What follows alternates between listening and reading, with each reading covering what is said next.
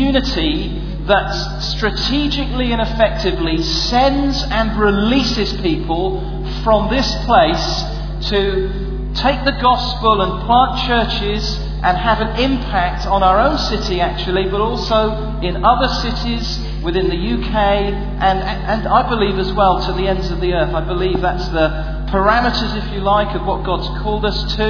Uh, we've had through the years involvement in some nations. I believe that's you know going to continue, and that God will, in time, perhaps even speak to some here this morning about the fact that He's called them to be someone who goes even to another nation. But it may not be as long distance as that. It may simply be an issue of hearing God for yourself to cross the street in the cause of taking God's gospel to those who have not yet heard it. So that's the theme that we're, we're going to be looking at this morning. And it's, um, if you know me, you know it's a theme that's obviously very close to my heart. We've got some experience of, um, as a family, being sent.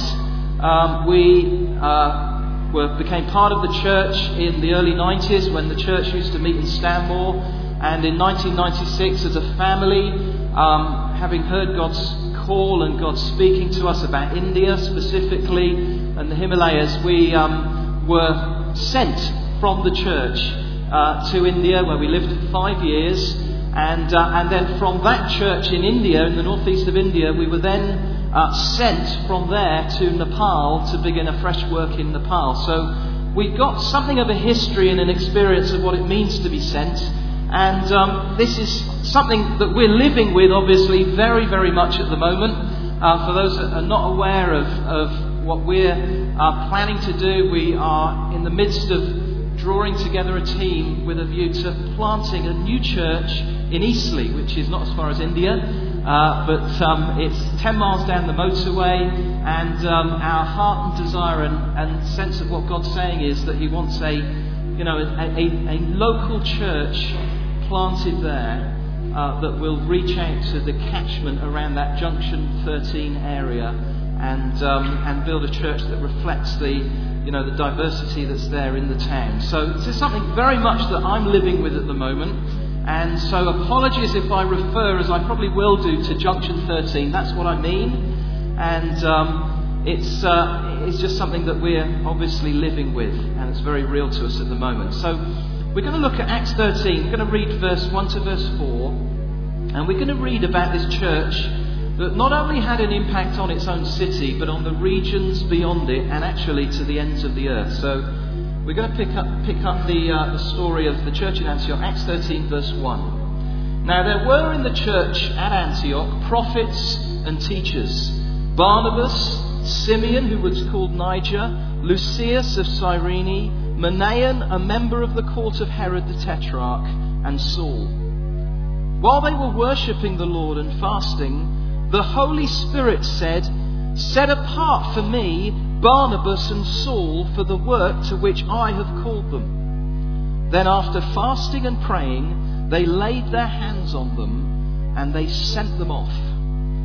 Then in verse 4 So, being sent out by the Holy Spirit, they went down to Seleucia, and from there they sailed to Cyprus. And then, as the story goes on, we read of how Paul uh, embarks on this, what's been called his first missionary journey, which was primarily focused on sharing the gospel and planting churches in the region of Galatia. Someone has said that the church in Antioch was the church that turned the world upside down. And as you read through the story of Acts from this point on, that's exactly the impact that this momentous decision to set aside these two individuals to go and plant churches into an unreached region of the world had. They literally turned the world upside down. But it began in this experience and event of hearing from the Spirit and setting apart Saul and Barnabas to do the work that God had called them to. I want to start by looking this morning at the whole issue of how God is a sending God. We're not going to look first and foremost at what happened here in the life of the church. I want us to reflect together on the reality that God Himself intrinsically is a sending God. Because I believe it's important if we are going to reflect and express this in our own community life together as a church, that we are firmly and clearly rooted in the reality that all sending begins in the community of God Himself. He is by nature a God who sends. And Jesus, through coming and living in Galilee and, and, saying, If you've seen me, you've seen the Father, reflected something of this essential nature of who God is. When we talk about sending, we're talking about something that is first and foremost something in the very nature of God Himself, something that He models for us in a supreme way. Before there was any sending in the context of the local church, there was God Himself acting through the sending of His own Son. You see, usually when we use the word mission, which is a, an English translation of a Latin word that means literally sent, we think, don't we, of something that we do as the church. We think of the activity of Christians. And so we talk about putting on a mission or going on mission. We may speak of an inner city mission. We may speak even of a mission department within the church. And I don't know what springs into your mind and your imagination, but often we'll think of strange, eccentric individuals who are a bit fringy and show up with slideshows and a map at the back of the church hall that pins are, are there and there are photos. We may think of excruciating experiences of knocking on doors. You've got a few of those memories stored away, I'm sure you have. We may think of excruciating experiences of standing on the high street with a sketchboard and a pot of paint and some, you know, clever little word plays on a sheet. Usually, what we think of when we think of the word mission is something that we do we also think of something that's usually, in our minds, just peripheral. It's just on the fringe. It's on the extreme edge of church life. And historically, of course, that's where mission has been. In fact, it has often also been pushed even beyond the parameters of church life and local church into the realm of parachurch. What I want us to see this morning is that mission is central to who God Himself is and therefore should be central to who we ourselves are as His community on the earth. A church worth talking about is a church that's discovered, like Antioch had, that mission is, in, is, is integral to who God is. It's His prerogative. It's His activity. It's what He does. Sending is essentially a divine activity. The word mission actually was never used to describe something the church did until about the 16th century. It was used to describe something of how God in the Godhead worked. It was used to describe something of the economy of God Himself Father, Son, and Holy Spirit. It describes something of the mechanics of how God Himself as a community worked.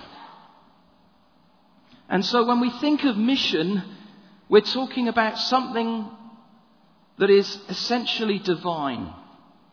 When we read through the scriptures, we come face to face with a God of mission, a God who sends. John Stott said that what we call mission is of the very essence of the being of God. It tells us what kind of God He is. It is an expression of who He is. It is His business primarily and His prerogative. It is an expression of His intrinsic nature of love and mercy in response to a humanity that needs saving and reaching and rescuing. And so the story of Scripture is that the Father sends the Son. And the Son and the Father then send the Spirit. Let's just look at a few scriptures. John 5:23. Whoever does not honor the Son does not honor the Father who sent him. John 17:8 and John 17, which um, records that prayer of Jesus to the Father, is full of references to the fact that God is Himself a God who sends. For I have given them the words that you gave me, and they have received them and have come to know in truth that I came from you, and they have believed that you sent me. It's the activity of God. Galatians 4, verse 4 to 6. But when the fullness of time had come, God sent forth his Son, born of woman, born under the law, to redeem those who were under the law, so that we might receive adoption as sons. And because you are sons, God has sent the Spirit of his Son into our hearts, crying, Abba, Father. And then one final scripture, 1 John 4, verse 9. In this, the love of God was made manifest among us, that God sent his only Son into the world that we might live through him. Just reflect a little on that last verse. Sending is a manifestation of the essential nature of God. Scripture says God is love. And the activity of sending is a demonstration and a declaration of who he himself is in his being. You see, it wasn't a necessity that was imposed on a reluctant divine being. It wasn't an inconvenience for God to have to send his son. It was a, a reflex of his essential, loving, kind, merciful nature. And out of that free, independent, loving nature, God sent his Son. And the Son and the Father sent the Holy Spirit. God is, somebody said, a fountain of sending love. And all sending and all mission begins here. It's not rooted in the need of humanity. It's not rooted in the job description of the church. It's rooted in the nature of God Himself. You see, before the church existed, or before the world was mapped out, before mission societies were formed, before conferences were planned, before a global strategy was concocted, God Himself, in His very nature, was in the business of sending. He was acting and extending Himself with sendings that changed all of history. To be a sending church for us is to understand and live in the light of that revelation. To be caught up with the revelation that God is the origin of all mission and that He has given supremely through the sending and releasing of His own Son, and now in these days through the sending of the Holy Spirit. If you're a visitor this morning, or maybe you're not a Christian, that in a very in a nutshell is, is the message. God loves you in such an extreme way that He has sent His Son to live as a human being and to die on the cross to deal with everything that prevents you from knowing Him. Right at the center of our salvation is a sending and a sent one. And the arrival, life, death, and resurrection of Jesus is nothing more than a dramatic story of ascending. It's ascending, of course, that literally split history in two. It's ascending that introduced a kingdom that will ultimately outlast every other kingdom. And all of history hinges on that act of sending. The mission society of the Godhead, if you like, put in plan, a, a, put in motion a plan to redeem all of humanity, and the crucial moment and event to secure that salvation was the sending of his own son, Jesus. Jesus leaves the familiar, blissful culture of heaven and he plunges into the hostility and harshness of the human experience. Jesus lays aside the infinite, boundless majesty and privileges of, of the Godhead. And he takes upon himself the genetic material of mankind, becomes a flimsy, microscopic cluster of cells in the womb of a teenager. That's ascending. That's descending. That's God's act. That's what God does. And the fact is that without sending, there is no salvation. Sending and being sent are crucial to salvation. You see, if there was no initiative on the part of the Father, and if there was no willingness on the part of the Son to be sent, then the whole of humanity would be utterly lost. You and I would be dead in our sins. We would be lost. The good news is that there's been a sending, that there's one that was willing to be sent, and that he came to experience our humanity and to pay the price for us. And so, as we preoccupy ourselves with this, we then begin to understand that this is integral to what it means to reflect who God is.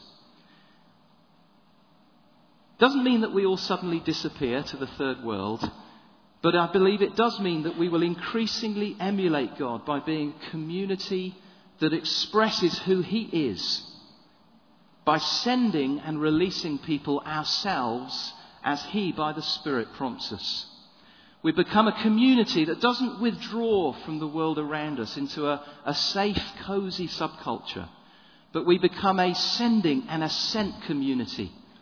A community that intentionally goes out to enter the world and experience of others, to build bridges with them and to engage with them and to communicate with them this wonderful gospel of the God who sent his Son for them.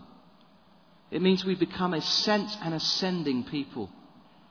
We become an Antioch style church community. You see, sending is not an inconvenience. It's not a setback. It is a high calling and privilege for us. And being sent is not something we wrestle with and resist and struggle with. It's something we cheerfully embrace because we understand this is something of who God Himself is. Somebody said at a conference I went to when I was beginning to feel God speaking about moving overseas to work in mission that if God calls you to be a missionary, don't stoop to be a king. Well, the reality is, every one of us, whether we live the rest of our lives in the home that we currently occupy, are called to be missionaries.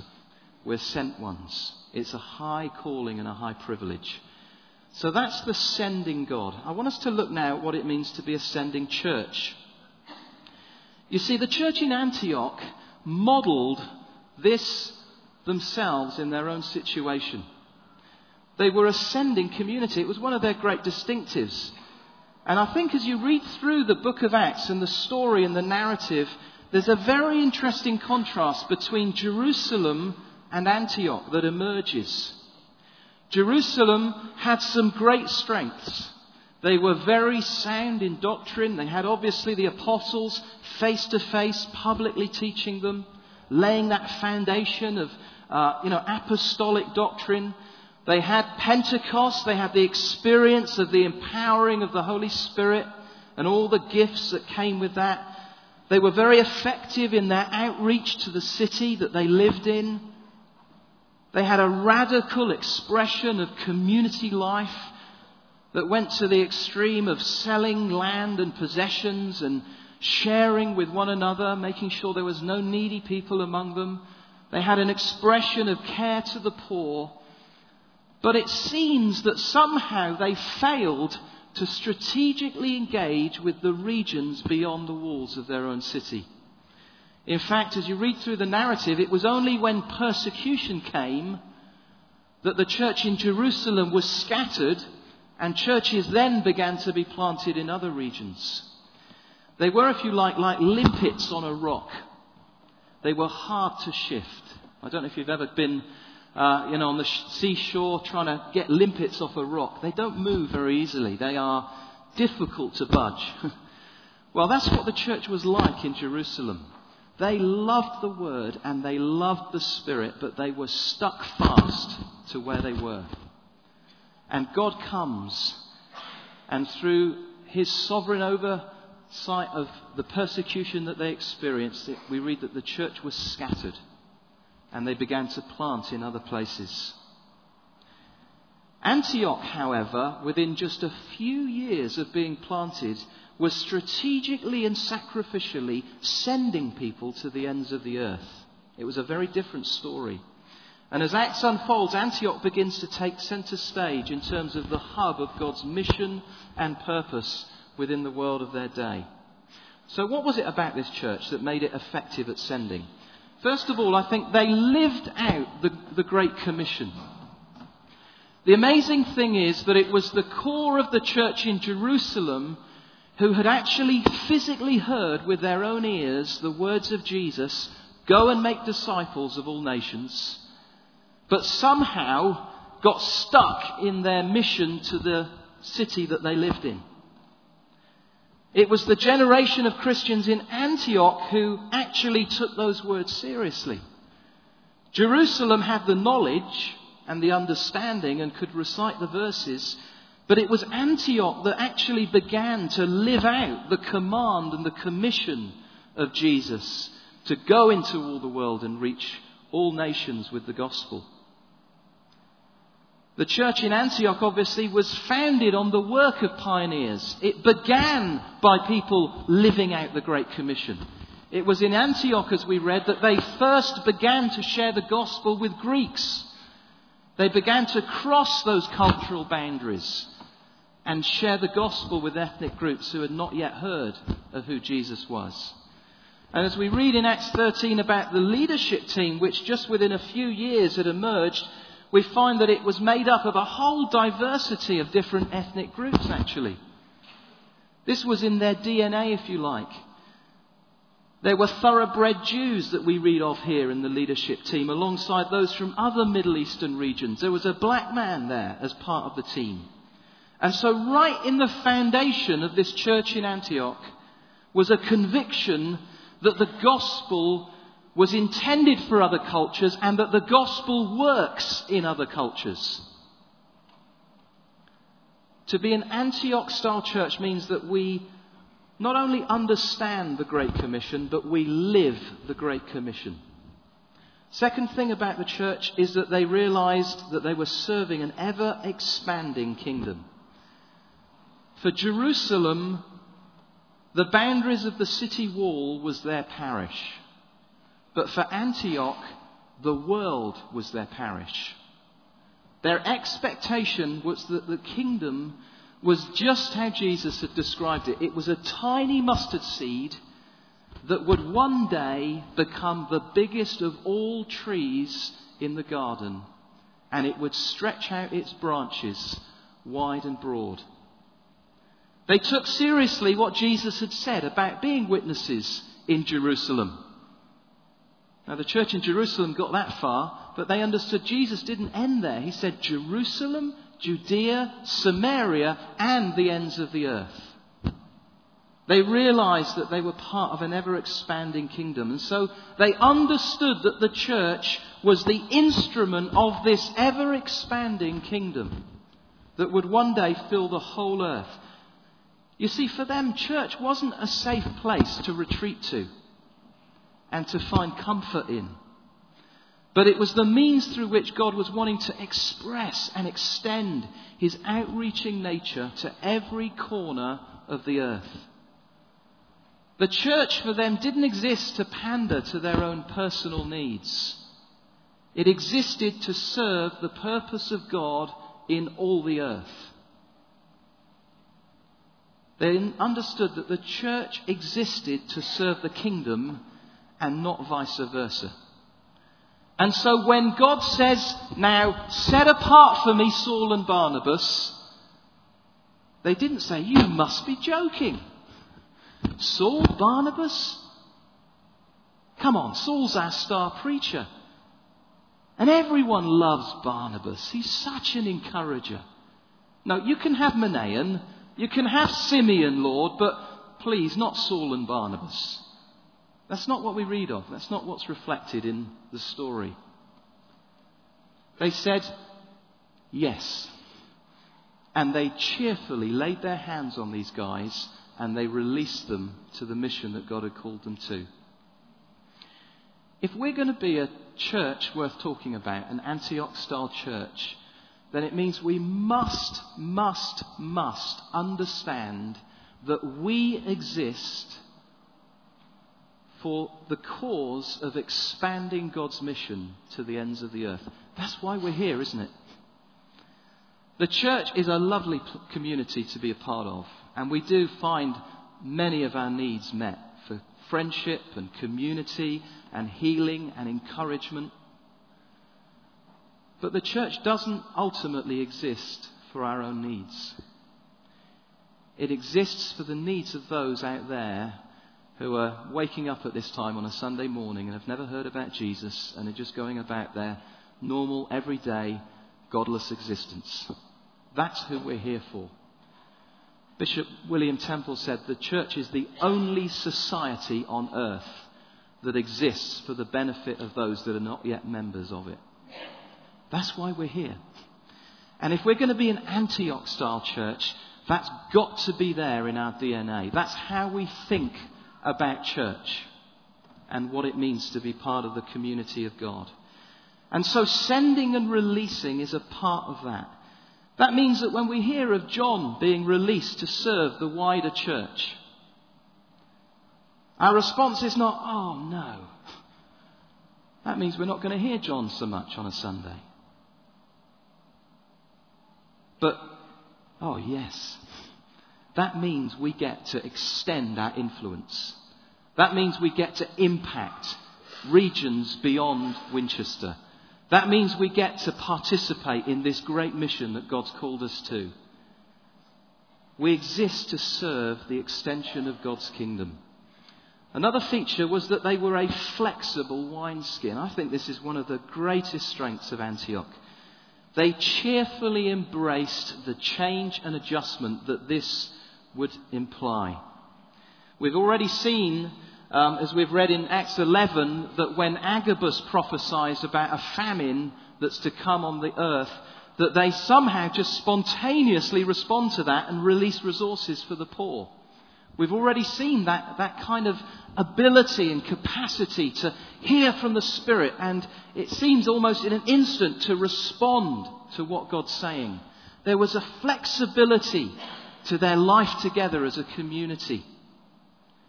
Well, that wasn't the last challenge that God brought across their paths. It wasn't that they ticked that box and they could now settle back into their settled ways. Because a year or so later, God comes and he says, Now set apart for me Saul and Barnabas for the work to which I've called them. You know, that would have had some pretty major implications. I don't know if you can put yourself in their shoes hearing a word like that. It had major, major implications. There was major adjustment for Saul and Barnabas. There was a relational adjustment that they would have to make. They wouldn't be spending as much time with the friends that they'd got to know in Antioch.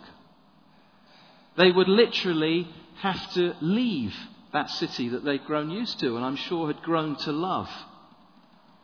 They would no longer be part of the wider leadership team that had emerged in Antioch, and their roles within that wider team would now no longer be needed. They were sent out from that context. There were surely people that they would miss. There would have most probably been other practical changes. They wouldn't be living in the houses that they'd grown accustomed to. Their means of support would possibly have had to have changed as well. There was major readjustment for Saul and Barnabas. but there was also major readjustment for the church that they were sent out from.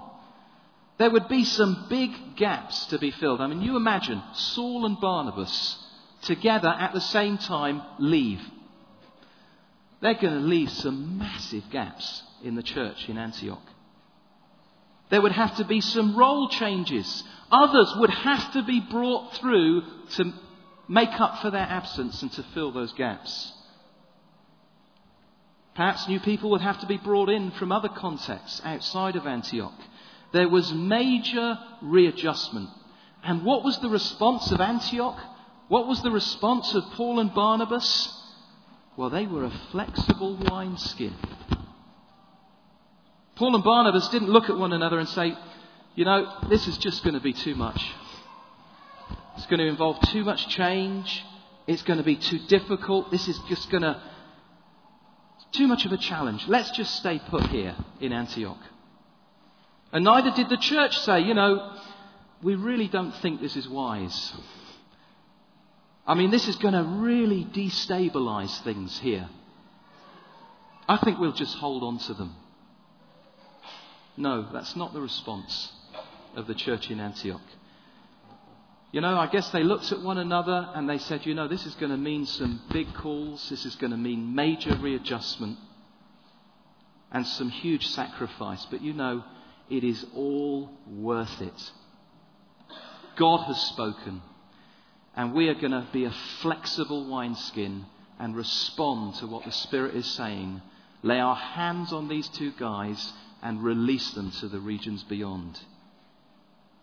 They were a flexible wineskin. They weren't trying to squeeze God into their five year plan, but they were allowing God to set the agenda, God to set the pace.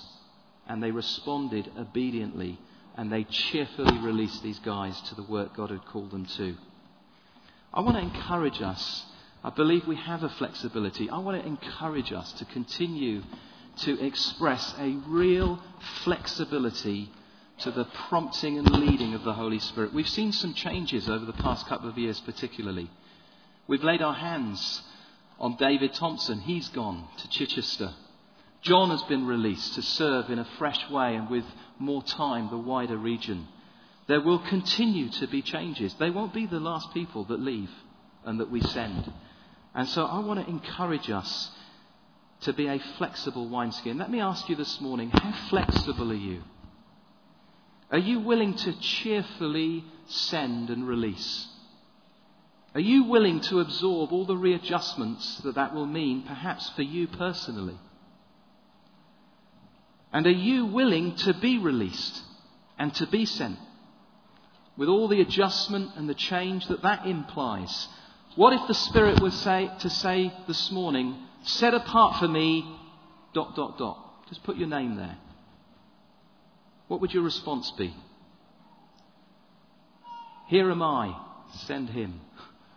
Or, yes, Lord. It's going to be tough, it's going to involve sacrifice and readjustment, but I know it is worth it. I'm going to respond to your prompting. One other thing about Antioch, they understood their role in God's plan of salvation, which is linked up with this, I believe. They caught hold of the privilege and obligation that they had as the key link in the chain of God's plan to save. Now, Romans 10, verse 13 and 15, if we can have that up on the screen, I want us to look at this and read through this.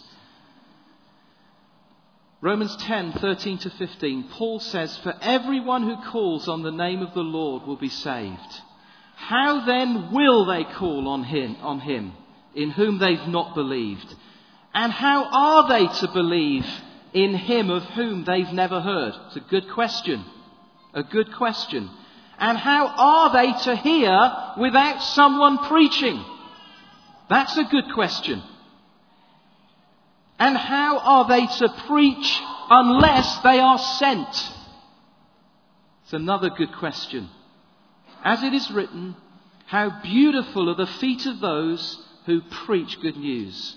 You see, salvation for those who have not yet heard begins with sending. Just consider for a few moments the impact that this sending had on the history of the church and the unfolding of God's mission. massive impact. Paul's missionary journeys that began in this single event meant that churches were subsequently planted throughout the region of the then known world, which themselves reached out to regions beyond. Massive impact from this flexible, responsive, cheerful, faith filled decision to go with what God was saying and send them out. Consider for a moment the implications of them not being flexible and not responding to what the Spirit was saying. No gospel to the region of Galatia, which is modern day Turkey. No gospel to Macedonia, which is modern day Greece. I think there's a case for saying there would have been no gospel to Europe. And guess what that means? No gospel to Great Britain. The implications of sending are massive. Now, I know there's a mystery here. I know that God is sovereign. And yet we have to understand that a key part in reaching the world that we live in, in our generation, is the sending of people to reach those regions. We have to understand that we carry something of an awesome obligation and responsibility. That the preaching of the gospel and the planting of churches is and has always been God's method of reaching the nations. The devil knows that. That's why when people decide to plant churches, they face sometimes hostility and difficulty and pressure. We saw something, I think, of that reflected in Jonah that we looked at earlier in the year, and just how amazingly, in the mystery of God, that individual with all his hang ups and problems was the key link in the chain. Well, you and I are a key link in the chain.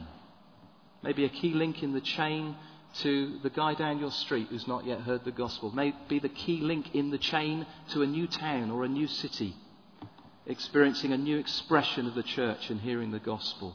We must understand that we have a key role. I want to finish the last five minutes by just going through some features of effective sending. And I want to just go through something of a checklist, really, because I think there's some very practical things here that can help us. As we think about what it means to be a sending church, we want to do it in the best way, don't we? We want to be as effective as possible. We don't want it to be a random hit and miss thing. We want to be as effective as possible whenever we send people and release people to do that in as effective a way as possible. So let me give you some headlines really to effective sending. First of all, the question is the Holy Spirit in this? This initiative came from the Spirit. It was most probably a prophetic utterance. The initiative didn't come out of the latest Christian paperback.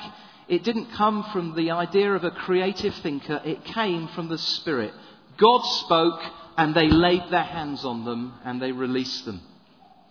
In verse 4 it says, although the church had laid hands on them, that they were sent out by the Holy Spirit. So even that act of sending was the Holy Spirit. And so as we look to send and release people, or as you look yourself to be sent and released, you need to be asking yourself this question Is the Holy Spirit behind this? Now, it may not be as dramatic as it was here. In fact, I don't think Paul, as he went from city to city and town to town, had a dramatic vision of where the next place was be. He was just following, you know, something of a strategic plan and open to God adjusting him along the way. But we must ask the question is the Holy Spirit behind this? Secondly, is this strategic in terms of the timing and approach? This was spirit led, but it was not random and it was not hit and miss. And if you follow the journey from, from Antioch onto Cyprus and onto Galatia, you find that Paul has a very clear strategy geographically. He goes to population centres that did not have local churches.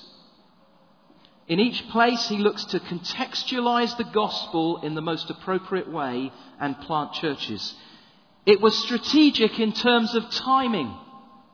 If you know anything of the history of this time, you'll know that Rome had very, very helpfully built a massive network of roads right across the regions that Paul would travel in. You'll know that the Greek language by that stage had permeated most urban centres. And so there was a strategic sense that this was the time for the gospel to go forward. In fact, that verse in Galatians that we read says, When the time had fully come, or when the time was just right, God sent his Son. And so we're asking ourselves in terms of timing and approach is this strategic? Is it the right time for this? Is it the right place? Thirdly, is this rooted in independence or is it rooted in partnership? This wasn't the work of a lone ranger. Just as Jesus had sent disciples out two by two, so here the Spirit sends Paul and he sends Barnabas. There was a team that was sent, and there was a partnership between Saul and Barnabas. There was a partnership between them and the sending church that continued. The laying on of hands expressed that solidarity, if you like, and that partnership. It wasn't just a, a nice pat on the back of Paul and Barnabas. It was an expression of togetherness and solidarity and identification. They were together in this. And so they laid hands on them and they sent them and released them. There was an endorsement of what God was saying. There was partnership and team. Another question Is this church based? They weren't sent out by a missionary society, but by a local church. And they weren't sent out just to win local converts and engage in social action somewhere, but they were sent out to facilitate the planting and the establishing of local churches in other regions. It was thoroughly church based. Now, it should come as no surprise to us that that's what works best, because that's God's plan and method. As we think about Eastleigh and about the gospel going there, I am 100% convinced the best way to reach that town is through the planting of a local church. Now, we can do stuff that has an effect. We can run alphas, we can do crusades, we can put on missions. But the best way of reaching unreached places is through the planting of local churches. And so we have to ask the question is this church based? Another question is there a healthy, ongoing dialogue? Is this accountable? This didn't happen in the context of a private prayer closet, but in the context of a community hearing God together. And I'm sure there was a weighing up of what God was saying. There was a dialogue and an accountability that happened. In fact, they periodically returned to Antioch to be accountable and to give a report of what God was doing. And so, if you send and if you are sent, accountability and dialogue are important. If you feel God is sending you somewhere, let me encourage you. Begin a dialogue. Talk to someone. Talk to your community group leaders. Talk to the elders chat to those in leadership, enter into dialogue. Another question to ask is this a good fit? Saul and Barnabas weren't randomly picked out of the hat by the Holy Spirit. They were fitted and shaped and prepared to be the right people for this particular task. They had the right mix of gifts to get the job done. And so we have to ask ourselves is this a good fit? Does this person have the capacity and the gifting that fits with the situation that they're being sent into? Just one or two more questions. Is this truly releasing? Verse 3, it talks about them releasing them. There was accountability, but there was a creative freedom and space that they were given to follow the leading of the Spirit as they took the gospel to these regions beyond. And so we have to ask ourselves is that happening? There were no strings attached. When they laid hands on them and they sent them, they were released. and they had the space and freedom and endorsement and support to get on with what God had called them to. Is this truly releasing? And then one final one. Is this being done cheerfully? I don't know how you imagine the mood of the meeting here, but I think there was a lot of joy going on here. I think there was joy on the part of the church. They weren't kicking their heels and complaining. I think there was joy in Saul and Barnabas. They weren't just fed up with all the pastoral problems in Antioch and wanted a, an escape route from that situation. Is this being done cheerfully? Is a question we have to ask because attitude is very important. We don't send and release people just because they're getting on our nerves and we want them out of the context. And we don't ask to be sent because we're fed up with the context and have something of a grumbling attitude. We lay hands and we do things cheerfully. So let me conclude then by drawing our attention back to where we started. You know, we love and serve a God who is a sending God. That's the basis on which we're here today, knowing the joy of relationship with Him, because He made a decision to send His Son, and Jesus Himself made a decision to be sent. There was a willing cooperation with what the Father wanted. To be a church worth talking about is to be just like God in that sense. It's to live out the Great Commission, and it is to strategically and effectively send people as the Spirit prompts us.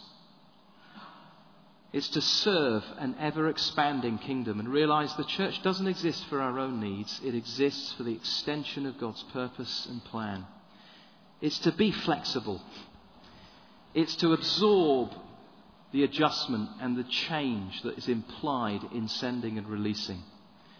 And it's to understand and live with that deep sense of obligation that in the sovereignty of God we have a key role to play in God's plan to save individuals and to reach places that have not yet heard the gospel. We're going to just draw things to a close there. I wonder if we could just close our eyes. And uh, I'd be very happy to pray for anyone who feels that, that God has been speaking to them. It may be that there's something imminently in you. It may be that there's something further down the horizon, actually, that you're beginning to sense that there's going to come a time when hands are laid on you and you are sent. I wonder if we can all stand together. Let's just open our hearts to God. I'm going to pray and we'll bring things to a close there. And if you know that God's been speaking to you, let me just ask you right now to receive in faith from God and respond in your own way to what God's saying to you. Let's just pray together. Father, we thank you for that supreme example of sending that we have in Jesus. And we thank you that we're here on the basis of that. We thank you that you are a fountain of sending love. And we pray as a church community that we would be a fountain of sending love. Lord, we want to embrace your call to extend your kingdom. We want to absorb the adjustments that that implies. And right now, I pray in this place for every individual and family that sense you speaking to them in a specific way, that you would release faith in their hearts for all that you've called them to do. Let there be healthy dialogue. Let there be a cheerful attitude. Let there be faith in what they're doing, Lord. Come on us, we pray, in Jesus' name. Amen.